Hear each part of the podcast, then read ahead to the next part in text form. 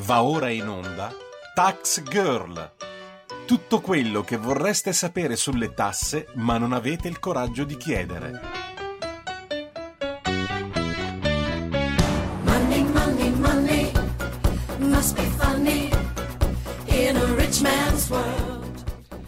Buongiorno e buon sabato mattina, io sono Giorgia Pacione di Bello e questo è Tax Girl, l'appuntamento settimanale di Radio Libertà con il fisco. Allora, in questa prima parte, insomma, come già anticipato con Antonino, andremo a fare una panoramica, eh, diciamo, del mondo fiscale, ma anche faremo un focus sul calcio e poi nella seconda parte, se vorrete, insomma il, le, le telefonate, i whatsapp saranno tranquillamente aperti, quindi potete scrivere barra o chiamare, poi dopo vi ricorderò direttamente i numeri. Intanto eh, vi dico il WhatsApp che se volete già iniziare a scrivere è il 346 642 7756, mentre poi vi ricorderò anche quando aprirò le linee il numero da chiamare.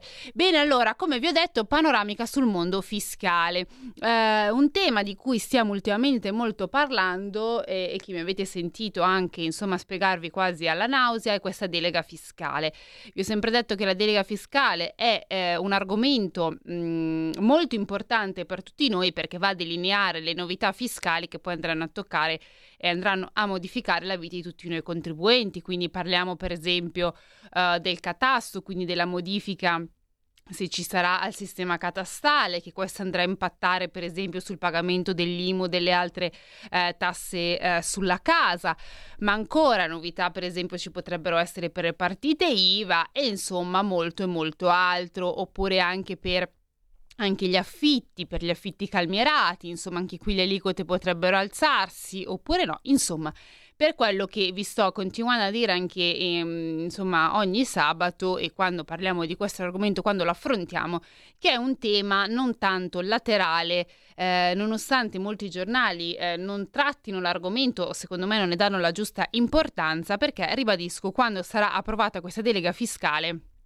con poi eh, tutti i suoi decreti comunque eh, ad hoc eh, correlati, insomma si potrà fare ben poco. Poi piangere sul latte versato, insomma, servirà molto a poco. Bene, allora che cosa è successo? Come avevo già raccontato, questa delega fiscale sta mettendo in seria difficoltà il governo. Sappiamo che c'è una maggioranza molto variegata, centrodestra e centrosinistra, all'opposizione c'è solo Fratelli d'Italia ed essendo una maggioranza così ampia e con eh, di partiti comunque molto diversi che hanno idee non solo politiche ma anche economiche per loro natura alle volte diametralmente opposte, capite bene che parlare, trovare un accordo su temi come possono essere soprattutto il fisco può può mm, rivelarsi essere molto eh, complicato. Prima di Pasqua, le settimane prima di Pasqua, in Commissione Finanze alla Camera si era rischiata quasi la rissa eh, perché appunto si era bloccata la commissione non si volevano più andare avanti a votare gli emendamenti e quindi in sostanza è successo una mezza bagarre e eh, dopodiché il centrodestra ha chiesto esplicitamente un incontro a Draghi in modo da cercare di calmare eh, le acque. L'incontro che eh, è avvenuto prima di Pasqua mm, fondamentalmente all'incontro sono, sono andati Salvini e eh, Berlusconi e da questo incontro Insomma, loro erano usciti mh, con feedback positivi perché Draghi, secondo loro, aveva fatto una mezza apertura eh, sia per quanto riguardava, diciamo, mettere nero su bianco che mh, non ci sarebbero stati aumenti sulle tasse sulla casa in futuro e che si sarebbe rivisto il cosiddetto sistema duale di tassazione, che è quello che vi ricordo che eh, poteva andare a modificare ehm, delle tassazioni, delle aliquote, alzarle per quanto riguarda i BTP oppure, per esempio, gli affitti. Parliamo di affitti calmierati eh, insomma con, nuovo, con, il nuovo sistema duale che poi sarebbe diventato unico, mh, mm, si sarebbe puntata l'aliquota più alta e quindi di conseguenza, facciamo l'esempio degli affitti, si sarebbero andati a pagare inevitabilmente un affitto più alto e questo sarebbe ricaduto anche mm, sui cosiddetti appunto affitti calmierati che sono quegli affitti agevolati che vengono dati alle persone che sono più in difficoltà economiche. Bene, allora da questo incontro Draghi poi aveva detto ci rivediamo dopo Pasqua eh, perché faremo appunto il punto con il nuovo testo. Oddio, compromesso tra governo e centrodestra. Attenzione però perché il Premier ha anche detto questo nuovo testo dovrà essere anche approvato, cioè dovrà avere l'ok anche ovviamente del mondo di centrosinistra. quindi parliamo Movimento 5 Stelle, PD, eccetera, eccetera, Leo e via dicendo. Questo ovviamente è perché si tratta comunque di un governo di coalizione. Bene, allora cosa è successo? Che durante le vacanze di Pasqua il Premier ovviamente ha contratto il Covid e quindi le, mm, insomma, le contrattazioni a livello di delega fiscale sono state sospese. Eh, sono riprese questa settimana, si, sono iniziate a muovere, si è iniziato a muovere qualcosa. Il MEF sembrerebbe, i tecnici del MEF, aver riscritto il testo. Sembrerebbe che qualche modifica in senso, eh, diciamo, volontà del centrodestra sia stata fatta, eh, ma il testo non è ancora uscito, né tantomeno è stata eh, programmato un incontro, quindi il, il, secondo meeting, come annunciato da Draghi, tra appunto il governo e il, eh, gli esponenti del centro-destra.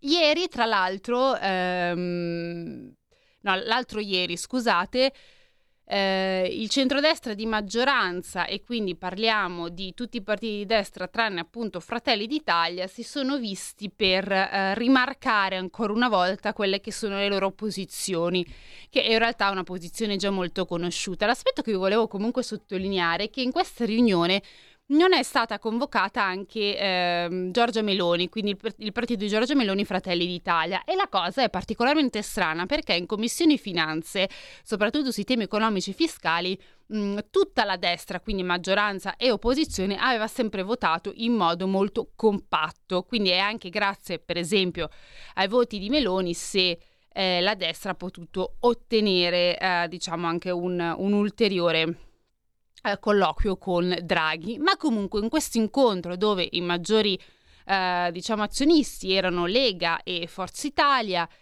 eh, si sono ribaditi appunto alcuni concetti fondamentali. In realtà si è ribadito un concetto su tutto che stanno molto stressando anche direi nell'ultimo mese, cioè ovvero che non si vogliono aumenti di tasse sulla, eh, sulla casa.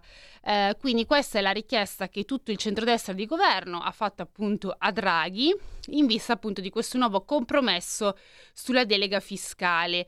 Come ovviamente vi avevo detto è una posizione non nuova quella che stanno, stanno, hanno continuato a rimarcare Lega, Forza Italia, UDC, con l'Italia, Coraggio Italia ma stata, hanno voluto comunque riconfermare questa, uh, questo fatto e, e, tra l'altro essendo diciamo un po' eh, l'ovvio, un po' la scoperta dell'acqua calda, mh, mm, la riunione è stata veramente breve, cioè durata 25 minuti di orologio, quindi eh, capite bene... Eh, che è stata abbastanza anche inutile fare una, una, riunione del genere. Ma che cosa hanno rilasciato? Perché poi hanno rilasciato appunto un comunicato stampa dove dicono appunto tutto il centrodestra di governo dove si dice andiamo avanti a ricercare una soluzione con spirito costruttivo ma con eh, uguale determinazione. Il risultato finale che auspichiamo vicino non potrà in alcun modo tenere in considerazione un aumento presente o futuro, diretto o indiretto, di tasse sulla casa.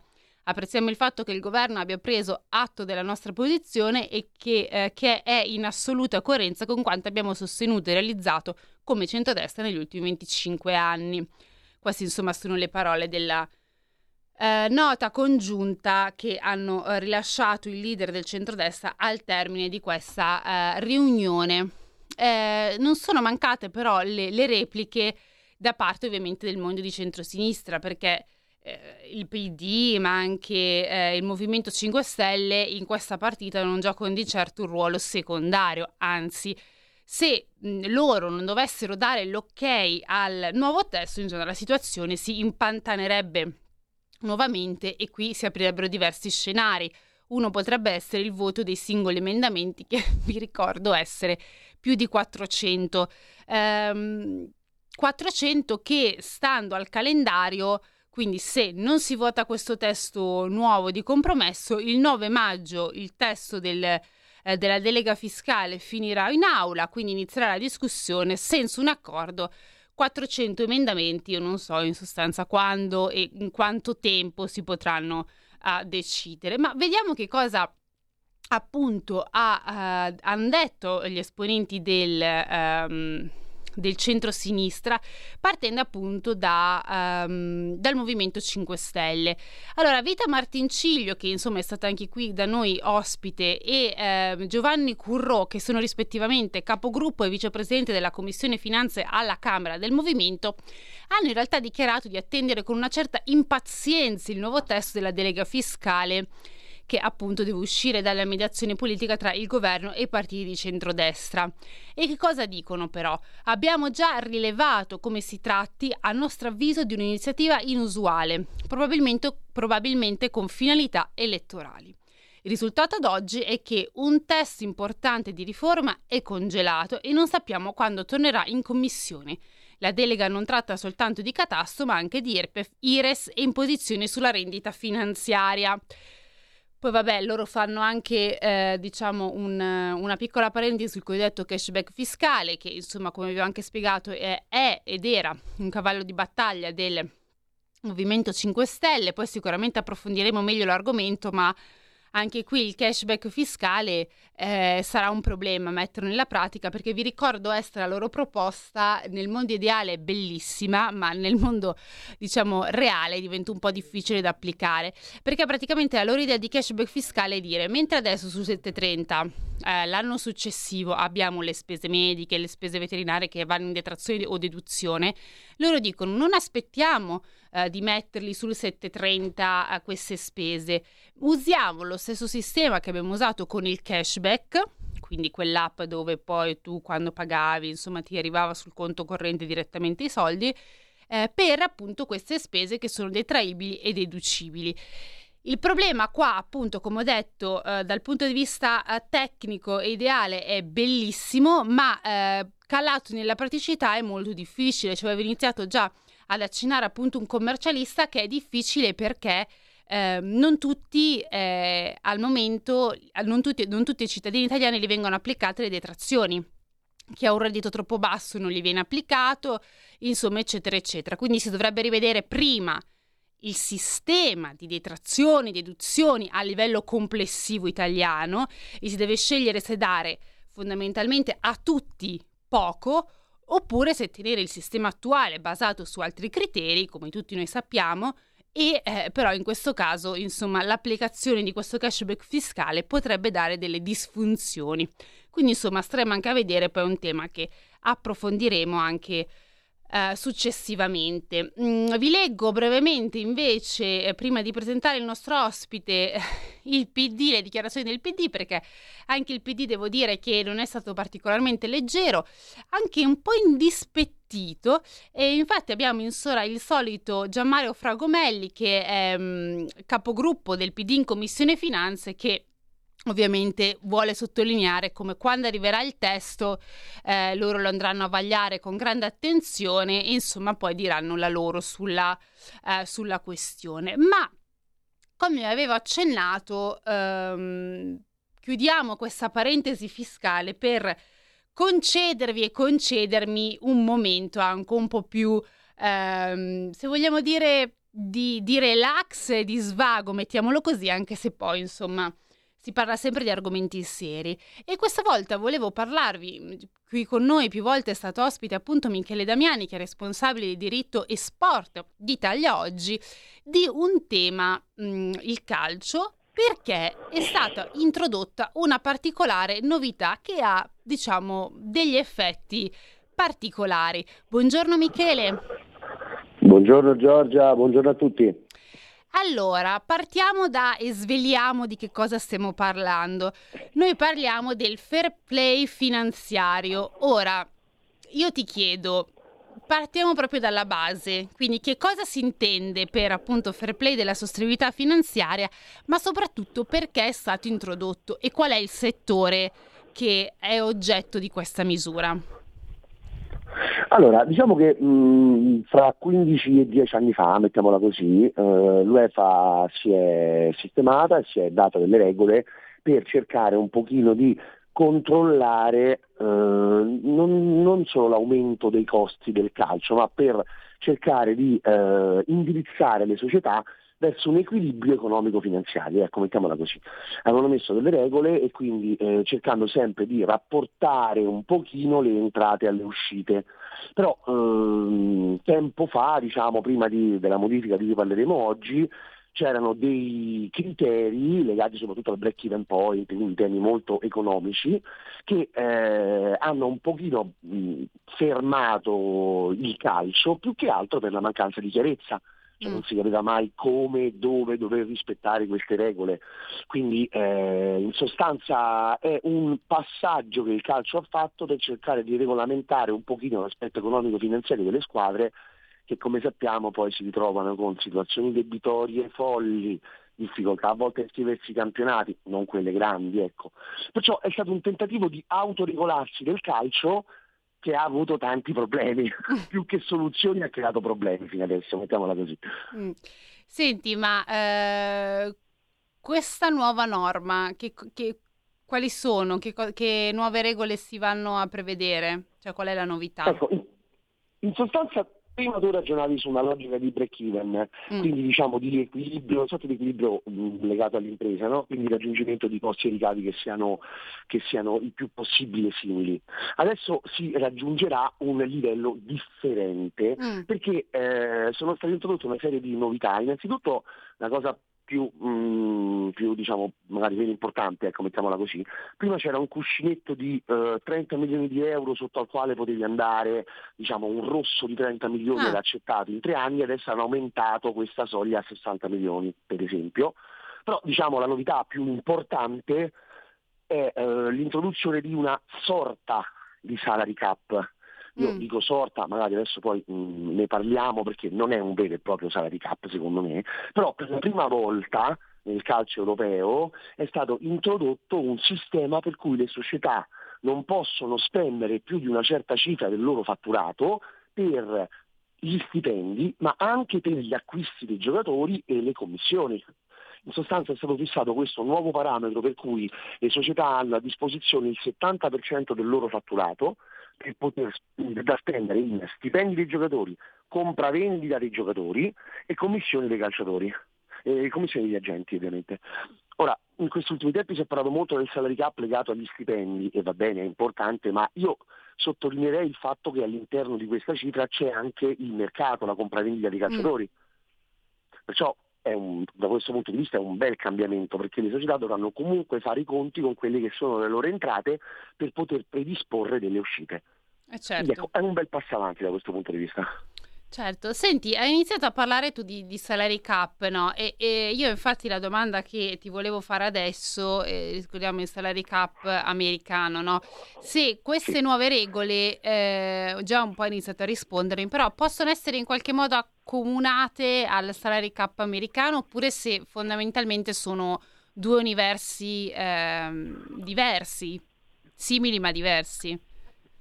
Allora, partiamo dal presupposto che sono due universi completamente differenti. Mm. Quindi partendo da questo presupposto ti posso dire che però è stata introdotta una cosa che va un minimo verso il modello americano. Ora, cerco di spiegarmi nel modo più semplice possibile. Soprattutto in NBA c'è un mercato che ogni 3-5 anni, ogni intervallo temporale prevede come dai nostri sindacati una trattativa sindacale fra giocatori e squadre che si mettono a tavolino e decidono il salary cap dei prossimi anni sulla base di quelli che sono i diritti televisivi che incassa la società.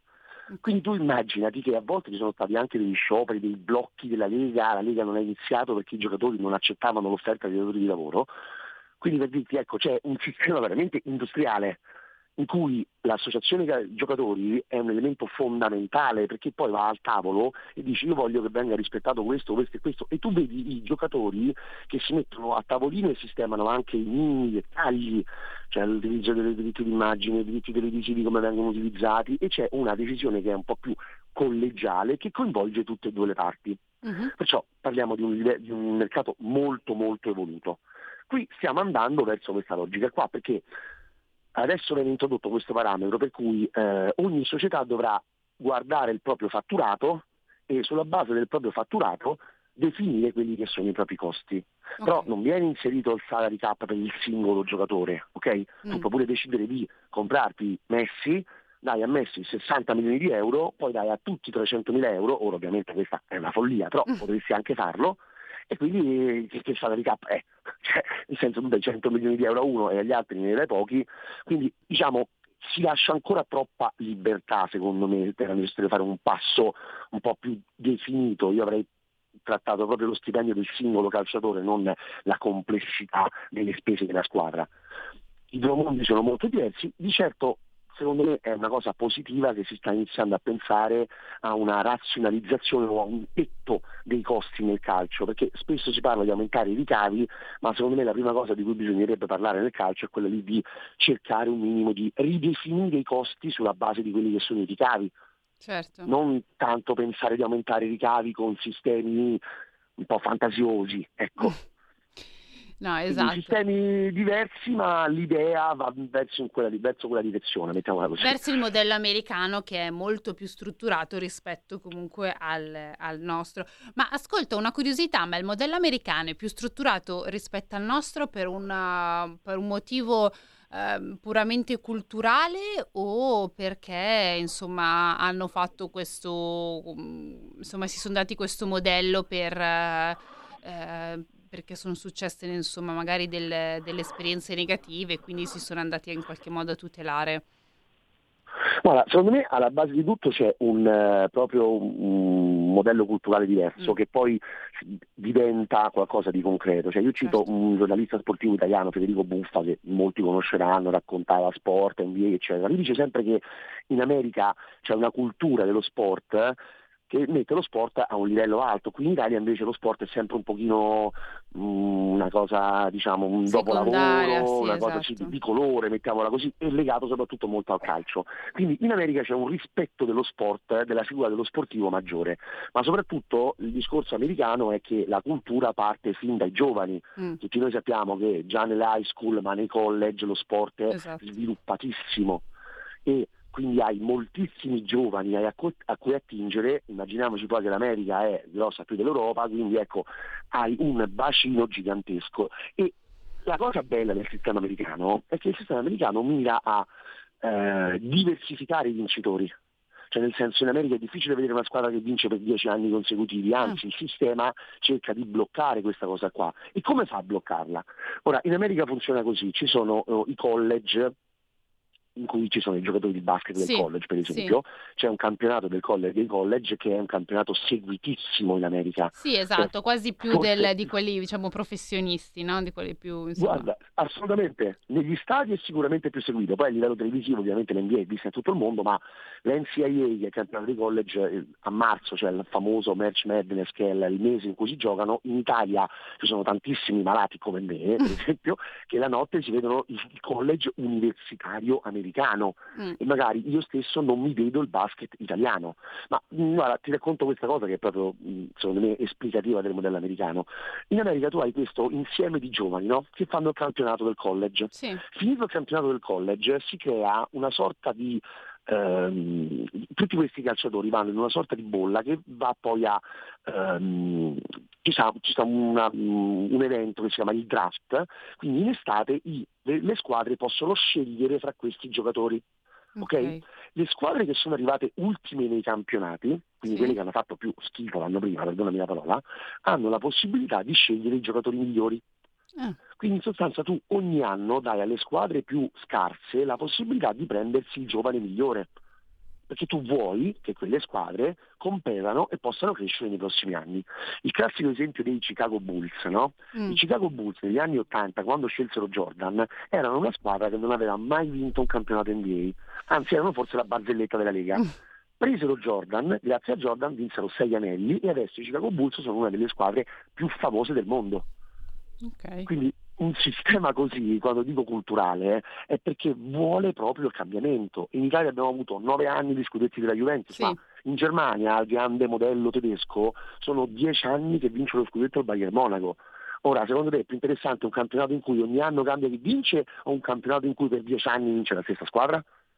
Eh no, esatto. Sì, mi, mi verrebbe da dire, lo, lo vedo anche più... Mi sembra strano da dire che, eh, perché in America siamo sempre stati abituati a eh, Esatto. vederli come il sogno americano, però fondamentalmente te la devi cavare tu, cioè non è che ti danno tanto supporto. Invece eh, questa logica che tu mi stai raccontando del mondo dello sport mi fa quasi vedere più ehm, quasi solidarietà o comunque ehm, non saprei come dire rispetto comunque al modello eh, europeo, no? Sì, la logica sai qual è? Quella lì di dare a tutti le stesse possibilità. Esatto, esatto. Sai eh, l'uguaglianza sostanziale, di cui parliamo della Costituzione, eccetera, cioè lì loro lo Stato interviene sempre poco, no? Esatto. Però la logica dovrebbe essere quella di mettere tutti nelle stesse condizioni di competere.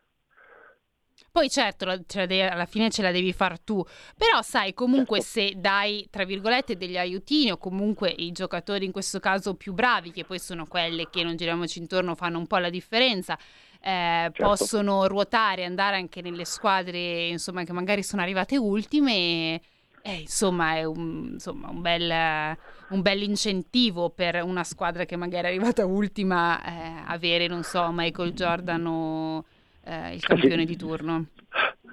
Assolutamente, assolutamente. Infatti poi lì è pure interessante perché loro ti danno la possibilità di scegliere un giocatore, no? Poi per esempio la squadra deve essere anche brava a scegliere, cioè per esempio eh, tanti giocatori dello stesso Jordan non fu scelto per primo Ah. la squadra preferì un altro giocatore perché Mm. a quell'epoca quando avevano 17 anni pensavano che quell'altro giocatore potesse essere più forte. Tu immagina di un general manager che poteva scegliere Michael Jordan e invece ne sceglie un altro, poi insomma, eh, ne ha scelto pure uno forte eh, che ha fatto pure carriera, però ecco ti sei perso il miglior giocatore della storia del basket. Diciamo, sei stato sfortunato. mettiamola Esa- così, sì, questo. esatto, lì sono stato un po' sfortunato. Chissà, qua- chissà quando, si, quando ha scoperto diciamo, il talento di Michael Jordan come si sarà mangiato le mani quel, Eh, sì, sì. quel manager. Senti, allora io ti chiedo di rimanere eh, due minuti dopo la pubblicità perché ti voglio fare un'ultima domanda dove ci focalizzeremo più eh, sull'Italia. Ehm, Certo. Io adesso do appunto la pubblicità e noi ci vediamo subito dopo con Michele Damiani.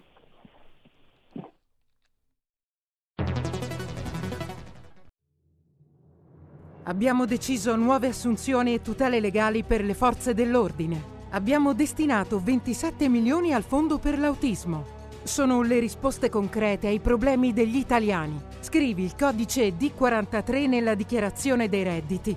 Dona il 2 per 1000 alla Lega. Non ti costa nulla, ma per noi vale molto. Il tuo sostegno vale 2 per 1000. Messaggio autogestito Lega per Salvini Premier. Stai ascoltando Radio Libertà. la tua voce libera, senza filtri né censura. La tua radio.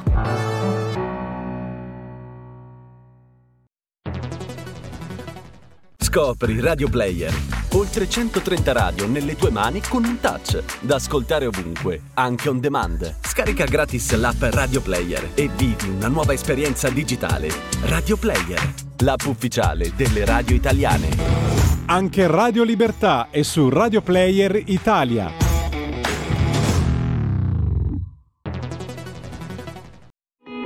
In quanti ti promettono trasparenza, ma alla fine ti ritrovi sempre con la bocca chiusa e non puoi dire quello che pensi. Radio Libertà non ha filtri né censure, ascolta la gente e parla come la gente.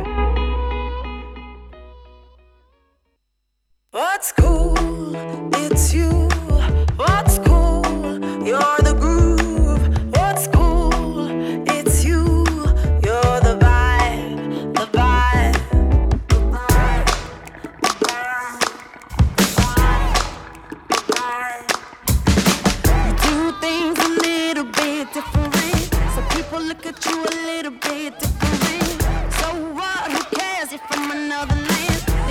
Change you, but oh, they just don't understand. Alright,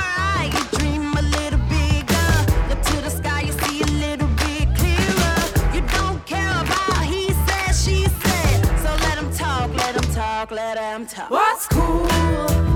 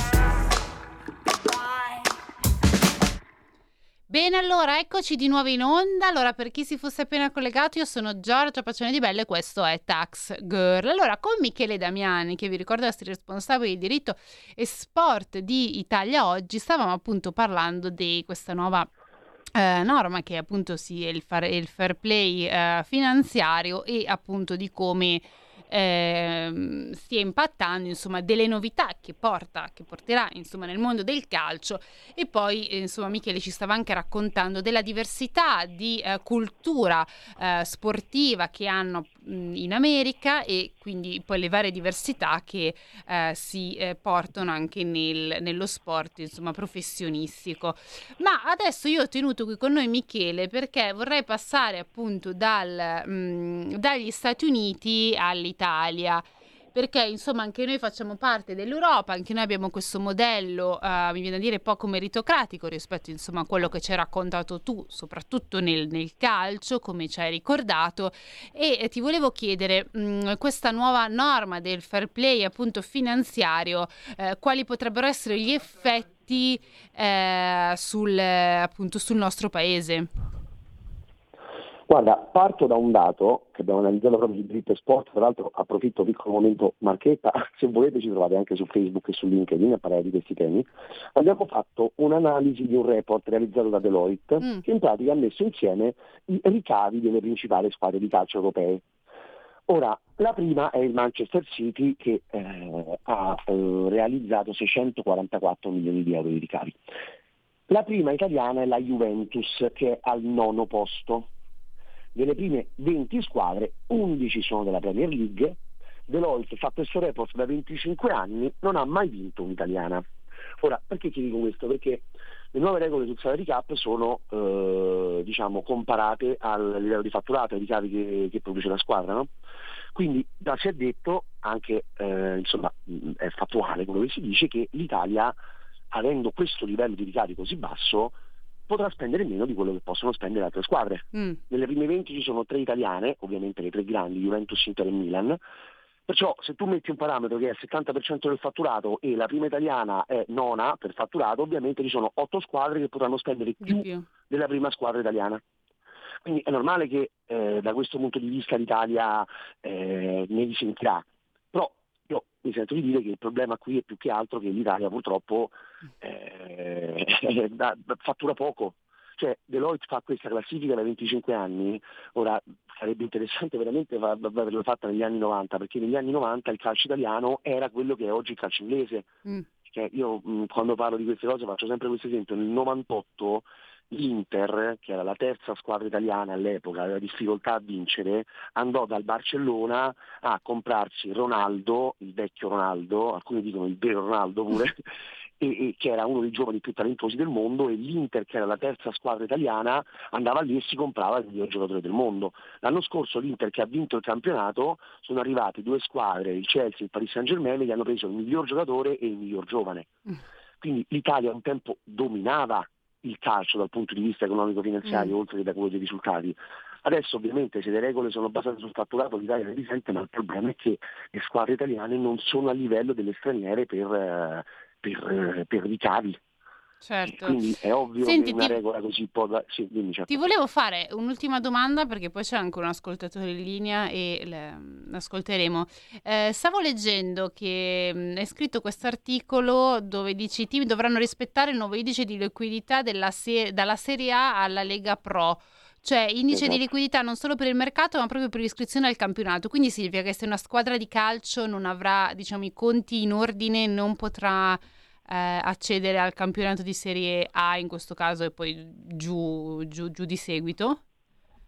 È una novità dell'ultima settimana, Eh. se ne parla già da un po', ma la FDC l'ha approvata proprio questa settimana. Sì, in sostanza ci dovrà essere una sorta di equilibrio tra entrate e uscite. Ora capiremo un po' meglio nei, nei prossimi Mm. giorni i dettagli, però c'è praticamente questo indice di liquidità che deve essere allo 0,5 per la Serie A, che è il rapporto tra eh, entrate e uscite. Certo, non devi C'è avere troppo differenza. debito fondamentalmente. Devi Devi essere grado sostenibile. Poter, esatto, esattamente, esattamente. Ah, ok, Quindi, quindi c'è pot- questo nuovo elemento. potrebbe essere fondamentalmente in un mondo strano in cui, non so, la Juventus ha un debito pazzesco e quindi non può iscriversi al campionato di, di Serie A. Diciamo non succederà Non mai, però succederà ecco, mai, la logica però. è proprio quella lì. però sì, la logica è proprio quella, La eh, logica è questa, avere ok. un, un, un rispetto dei conti e una sostenibilità delle squadre. Sai, in Italia noi siamo abituati soprattutto alle squadre medio-basse che vanno a gamba all'aria una volta sì, una volta Eh, no, certo, quindi sì. Ecco, forse da quel punto di vista può essere anche un buon, un buono strumento. Ecco. Va bene, allora eh, io intanto ringrazio Michele Damiani che vi ricordo essere responsabile di diritto eh, e sport su Italia Oggi, quindi lo potete leggere sicuramente qui, ma come vi ha anche ricordato lui trovate insomma tutte queste notizie anche su Facebook e LinkedIn, giusto? Ah, sul diritto e Sì. sport. E niente, allora io ringrazio ancora Michele Damiani per essere stato qui con noi questa mattina, quindi grazie Michele. Grazie mille Giorgia, è sempre un piacere. E adesso, visto che c'era un'ascoltatrice barra ascoltatore, ascoltiamo che cosa ha da dirci. Buongiorno. Eh, buongiorno, Sì, sono Giuseppe di Varese. sì, buongiorno. No, volevo dire che mh, la delega fiscale corrisponde al terra rotolo per noi naturalmente contribuenti. Sì, esatto. Si sa che morto Sì. moriremo. Esattamente. volevo, volevo dire anche a proposito di 100 euro no? Mhm. di multa che danno a quelli che non hanno aderito alla campagna elettorale, perché uno deve essere costretto a fare qualcosa che non vuole fare, perché siamo in un paese libero, democratico, perché io che- questo chiedo, perché non ne parlate mai? Ma ti riferisci, scusami, non ho capito il soggetto, ti riferisci ai 100 euro di multa? 100 euro di, di sanzione. Ah, ok, nel caso per i cinquantenni che eh, Sì, sì, non hanno aderito all'obbligo. Ok, ok, era giusto per capire. Grazie. Grazie a lei, buongiorno. Abbiamo qualcun altro, se no vado avanti. Ok, allora intanto io vi ricordo che eh, se volete chiamare potete chiamarlo 02 66 20 35 29 oppure eh, scrivere appunto un WhatsApp al 346 642 7756. Sì, stavo vedendo che ho detto magari devo fare un controllo visto che non riuscivo a leggere l'ultimo numero. Benissimo, allora sì, in effetti come ha ricordato il nostro ascoltatore, eh, la delega fiscale per i contribuenti un po' un ternallotto, nel senso che eh, adesso, come vi ho appunto raccontato, è ancora mh, molto in stand-by, staremo a vedere il nuovo testo di compromesso eh, che cosa ne uscirà, eh, se sarà approvato o meno, insomma, poi come sempre io sarò qui a raccontarvi le novità e come questo impatterà sulle nostre eh, finanze e le tasse per i prossimi anni. Ovviamente adesso non si sa ancora, praticamente sa poco o nulla. Per quanto riguarda la multa dei 100 euro, eh, in realtà non è vero che non abbiamo parlato perché almeno eh, sabato scorso ho fatto appunto nella prima parte, ho raccontato di questo problemino che si sta eh, verificando, cioè ovvero che eh, anche l'Agenzia delle Entrate è stata coinvolta eh, tramite il Ministero della Salute ed è appunto l'Agenzia delle Entrate e Riscossione che invia questa prima missiva a tutti appunto gli over 50 che eh, non avrebbero fatto il non sarebbero in, li- in linea con l'obbligo eh, vaccinale. Quello che vi avevo raccontato settimana scorsa e che poi è emerso da eh, un- un'analisi di Italia Oggi era che fondamentalmente le, le multe stavano iniziando ad arrivare eh, sia a persone che appunto non hanno rispettato l'obbligo, ma sia anche a persone che in realtà hanno rispettato l'obbligo, quindi cinquantenni che hanno fatto tutto, oppure che a infermieri o medici che magari lavorando in Svizzera hanno fatto il vaccino nella Confederazione, eh, in Italia però non risultano vaccinati perché non c'è questo tipo di scambio di informazione tra appunto la Svizzera e l'Italia, quindi è arrivata questa missiva, oppure anche chi ha fatto il vaccino all'estero all'interno dell'Unione Europea, eh, insomma che non ha comunicato perché nessuno l'aveva spiegato, anche a queste persone sono arrivate. insomma, o anche a chi per esempio ha fatto, non so, le prime due dosi, poi ha avuto il Covid, quindi la terza dose è stata giustamente spostata più avanti, ma anche perché erano gli stessi medici a dirlo, e in questo caso a molti sono arrivate queste, eh, queste lettere. Il motivo qual è? È che fondamentalmente il, così, il sito, il database del Ministero eh, della salute non tiene conto delle cosiddette eccezioni e di conseguenza poi matchando i dati Agenzia delle Entrate e Ministero della Salute è venuto fuori in sostanza questo pastrocchio. Però adesso eh, poi c'è una procedura che avevo spiegato che bisogna seguire per comunicare che in realtà si è regola e poi insomma sperare che ovviamente non venga inviata effettivamente la multa. Mi dicono che c'è un'altra chiamata, quindi buongiorno. Sì, buongiorno. Sì. Oh, mi riferisco prima al calcio e alle nuove leggi Sì. sul calcio. Ma guardate che in Italia, no, con la storia che ci sono i presidenti padroni delle società, non si riuscirà mai a fare un discorso come quello negli Stati Uniti. Eh. Cioè, perché qua abbiamo gente, presidenti di società, che eh, per loro è un motivo di orgoglio no? spendere e espandere, comprare magari dei giocatori che ormai hanno 34-35 anni, no? ma sono famosi, ex famosi, pur di, pur di dire il mio presidente ha fatto questo e quello. Certo. Cioè, il, nostro, il nostro sistema del calcio è un sistema malato, Mm. non può essere paragonato ad altri sistemi dove, dove ci sono delle società che decidono insieme. Ma decide sempre una persona sola. Io potrei, perché non mi voglio dilungare, ma, ma potrei portare degli esempi di presidenti che hanno, compera- che hanno acquistato, comperato non mi piace, che hanno acquistato delle grossissime bufale perché l'amico gli aveva detto guarda che, guarda che, e ci hanno rimesso una barca di, che poi alla fine non paga ma- mai nessuno, eh? perché se noi andiamo a vedere i bilanci delle società di calcio come sono disastrati, ma specialmente quelle più piccole, Sì. che hanno introiti minori di quelle più grandi, stiamo freschi. Buongiorno. Buongiorno. Beh, allora sì, sicuramente è vero. Eh, de- devo dire che Michele eh, ci ha aperto gli occhi su un mondo che è quello statunitense e la cultura, lo sport che ha il mondo appunto statunitense che poi ha eh, ripercussioni anche economico-finanziarie eh, su tutto il mondo dello sport. Come però appunto ci ha spiegato Michele è proprio una questione di eh, cultura, cioè lì c'è eh, lo sport viene, viene appunto, gli viene data una, una forte importanza fino a quando insomma si è in giovane età e poi insomma anche il fatto che le squadre più deboli possano scegliere per non far vincere sempre la stessa, insomma è un, un modello culturale totalmente diverso dal, dal nostro. C'è da dire che adesso con queste nuove regole del fair play mh, finanziario, dove appunto mh, si richiede un equilibrio economico-finanziario alle squadre, eh, sicuramente qui la dinamica dovrà appunto cambiare, ma anche poi quest'ultima novità introdotta settimana scorsa, cioè ovvero che bisogna avere della sostenibilità finanziaria per iscriversi dal campionato di Serie A alla Lega Pro. E anche questo, insomma, sia per le più grandi, ma soprattutto per le più piccole, come ha ricordato il nostro radioascoltatore, sarà sicuramente un- una sfida eh, da cogliere e da saper gestire nel miglior modo possibile e chissà mai che magari questa volta alla gestione finanziaria ed economica del bilancio sia anche affiancata una gestione magari dei talenti. Chi lo sa, resteremo insomma a, a vedere e poi Michele come, come sempre al solito ci racconterà se eh, ci sono delle novità in positivo eh, oppure eh, no.